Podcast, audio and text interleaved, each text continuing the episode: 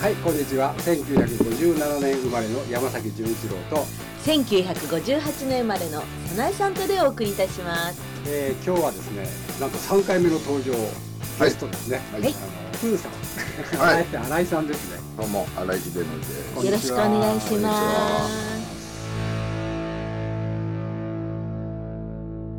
まあだからあの辺りがやっぱりそのファッションも変になったでしょそうそうそう、ねあのなんすかジほュリアらナ東京女の子が着てる服もなんかええっていうのあったりとかよし髪の毛こんなん着てる男が予算でああでもテクテクノ系80年 YMO とか代そうそう淡いあもーとかういやそうんそうそうだから当時六本木に事務所があってうんこれはねすっごいんで朝9時頃行くじゃん、うんしたらいかにも朝帰り風な人たちがいっぱいいて、ねそうそうで当時あのアルアルマーニだっけあ肩が肩がガンとして るやつ玉置浩二だねそうそうそうそおうおうおうでなんかうダブダブのスーツそうそうそうダサいなあれそうだからそこら中に玉木浩二がいっぱいいたわけ俺もよ気持ち悪かったあの時代一番なんか嫌やデザインもなんかもうクソみたいな本当よ玉置浩二ねうんそう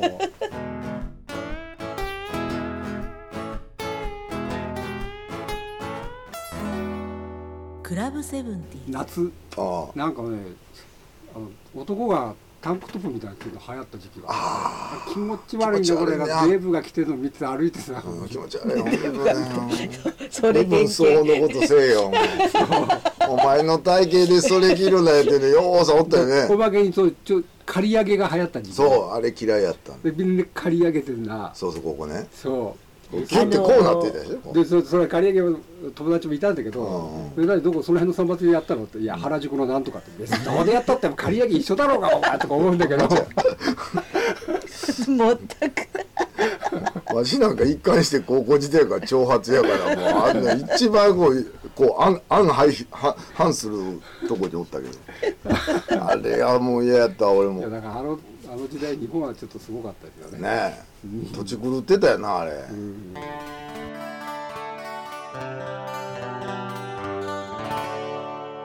クラブセブンティーズポパイとかホットドッグとか若者の雑誌があって、うんでうんうんあとあのホイチョイプロダクションの、はいはいはいはい何でしたっけあはいー連私載ビッグコミカなんか連うん載し私をスキーに連れてってってやつかはないたはいみ三重講座とかいううのんねまあとにかくなんかこうあったあったこうなんか表表面的な部分をこう取り繕うようなそうそうそういう風潮が風潮あったねその風 潮中身なんやねんっていうほんまあスカスカのまさにバブル、うんうんそれは感じた感じたうーんなるほどねであの世代あの世代あの辺りでなその大学生女子大とかさあの辺りであの思春期いうかせ青春時代を送ってた人らでやっぱりちょっと違うもんな感覚はな、今の若い子と、確かに、うん、僕らよりだいぶ下のうんで40ぐらい今そう40ちょいかなうん40ぐらいだったらもうもうあれじゃないうん、収まってる頃やから4 5 6とか45ああその辺りじゃん立ち悪いよね立ち悪い好きになれへんもんなんか話してても、あそううん、今の若い子の方がやっぱり似てるかもしれない僕今今の若い子渋チンっていうか質素な人多いんですなんからあれなんかちょっと保守的すぎひんかあれそうそれそれそれなあそうお金使わへんし車にも興味ないし、うんバイクにも興味ないでしょホットドッグプレスはね1979年だってでほ一番あのだからポパイが最初に出てね一番売れてて、んであ後発でホットドッグが出たんですけどもそうそうあのなんか恋愛特集とかで女の子にモテたいっていうのをガンガン出してたやっ出してたそれで80年代ポパイ抜いたんだよね確か、でもうだから当時はじゃらいんだねそう、うん クリスマスはもういかにホテル赤をプ取リってみたいなねそうそうそうそうそうもうだってもう1年前からクリ次の年のクリスマスの予約入ってるのホテルそうサプライズ計画やろそうめちゃくちゃやろっていうことはやっぱり10歳ぐらい我々の年代から10歳ぐらいそう一回りぐらい、ん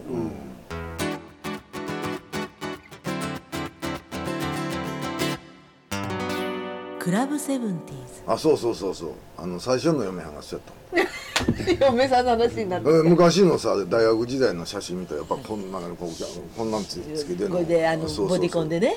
うんそうだからそう六本木なんだけど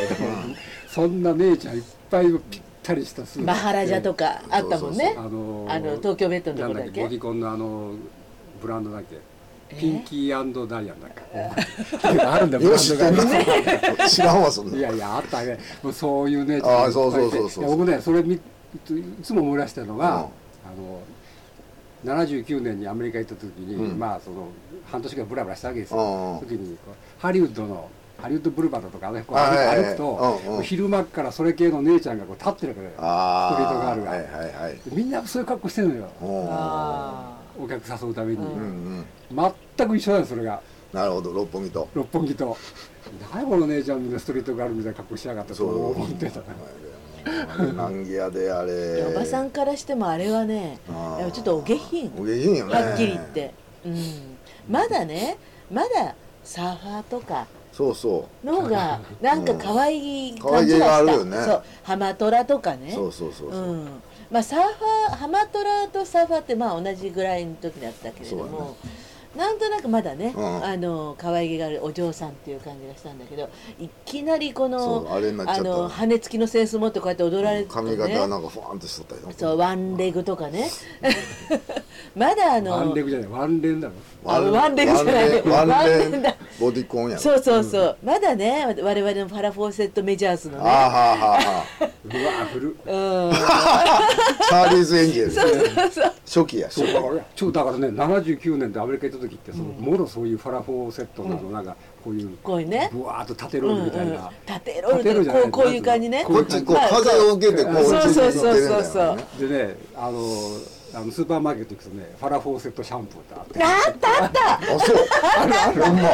使ったことあるあそうえどない違うねんこないなんの一緒一緒やろ一緒やろあんなもん表面だけやろ大きなボトルじゃない、うんアメリカえのね、ーファラフォーセットよりあのもう一人のもうちょっとちっちゃい子の方が可愛かったよチャーリーズ・エンジェルの、うんよく覚なえんてだなっいけちょっと名前が出てこない、忘れたけどうん、ねえそれがだからどどんどんどんどんこのね肩パッド肩玉置浩二みたいになっちゃってあねのテクノっぽくなってうくるんだうんんだんうちっぽい感じこれでねあーもみあげがダサいっていうんでうんこう切っちゃってああーねの頃はさあの歌謡界なんかでもね、んそういう格好してはったもんね、ん歌手の人がね、してましたね、うんそうそうそう西城秀樹とかさあーはーはーなんかやってたよ今あ宇宙っぽのい感じ肩パッドであのダブダブのスーツ着たら大笑いだよねいやあれ最後やわだいぶ似合う人と似合わへん人が、うんそうそうそうそうあれ両極端なもんマルチいやつがお前あんな来た ってあとほら真央からの要するに背広の襟が立ってるような状態の時々あのテレビなんか見るとあの田舎のね、まうあ、ん田舎のって言って偏見があるかもしれないのなんか地方のテレビなんか絶対出てこない人がももう押し入れから出してきて この真央から真のっ央からていうあ背こ広こあの何あのー学生服みたいな学生服みたいえなそうみたいなあああよくの謎の円盤 UFO のあのあれあれが着てたやつストレーか司令ス官トレーか司令官司令官ねあれはかっこよかっかたっこよかったねあれはデザインがすごいもんいや、そうだけどああいう背広が流行った時期があって、あたまにいるよねうん、まだ着てるみたいなーあそうテレビで映っちゃったあのそう当時当時ねその、まあ、友達がいて彼ねその広告代理店で営業してたんですあよあ彼着てる背広って、まあ、まあ当時トラジッショナルなはいはい背広着てるんですようんそれでね会社のその女の子なんかに馬鹿にされるんですってちゃんとこういう流行りのアルマーニみたいな着ないとダブっとしたら着ないとね、うんうんで営業先でねそうあ女の子にこう言われるんだけど「あ嫌いなんだよな俺な」とかってなんかそいつは古いやつだからあ、えー、似合わないよねあのあのシドラに似合わないでしょそん似合わない似合わいない女の子からそういう忠告を受けてたわけ当時はだからもうソウルじゃなきゃだって日本はそうじゃないみんな同じ方向に向かなきゃいけないっていう、うんうんうん今だいぶいろんいかにもな新井ねさんそういうの苦労した風な感じがもう 俺はだってそういうやつだと仲間い仲間がいない苦労はしてないと思うもう全然見てないとあそ思っか全くいやでも圧力があるわけでしょ、そこで、うあるあるそうそいうれはあの電車乗ったりとかしてやねうん、あれかいや今今と変わらへん格好してこんな頭してるでしょ、うんいやすごいよそうそうあの見られ方がうんあいま、未だにそんな何ヒッピーなのみたいなそんーなことあほっといてくれって思ういやいやでもそうだね